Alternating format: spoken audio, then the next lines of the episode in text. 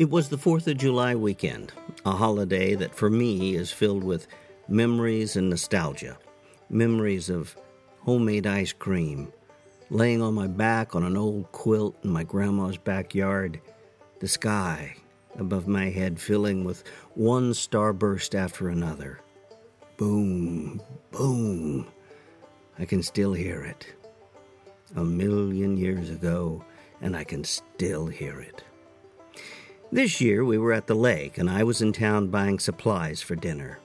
My 14 year old son called and said he wanted to catch some catfish and to bring home some bait. Now, I have been coming to this lake all of my life, and so it was exciting to think about visiting the old bait and tackle shop. Oh, I'd spent many a day as a young man there daydreaming of whoppers and the one that didn't get away. The place had changed little. The sign in front said bait, live, fake, and dead. Some things inside had changed, but the general layout was the same. Walk in, go to the left, down the ramp, and there you were, in bait and fishing heaven. An old man wearing a white t shirt that sported colored evidence of a past meal greeted me. What can I do you for? he said. My son wants to catch some catfish, I said. He didn't say a thing. He turned and, with a motion of his wrist, bid me follow him. We stepped in front of a large, white, upright refrigerator. He turned and faced me. now we got your shad. Your whole shad, your cut shad. Oh, I've had really good luck with the cut shad this year. And then we got your shad guts. We got your chicken, your chicken liver, chicken gizzards, chicken entrails, chicken blood. I, I really can't recommend the blood. It just doesn't stay on the hook any good.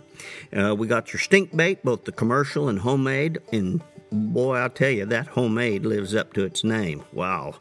Um, we got your uh, shrimps, we got crickets. Oh, we got some big old crickets, and then we got your worms. And then he stood there, like a waiter in a fine restaurant, waiting to take my order. I was overwhelmed. I was suffering from bait choice. I, I struggled and then went with the old reliable. Worms, I said with manufactured confidence. He nodded. Now, you going to be wanting the red wigglers, Oklahoma naturals, or the African night crawlers? I didn't know what to do. I was at a loss. With every turn, I just got in deeper and deeper. I, just want my son to be able to catch some catfish, is what I said. He nodded. Well, you be wanting African night crawlers then. He turned and opened the refrigerator door.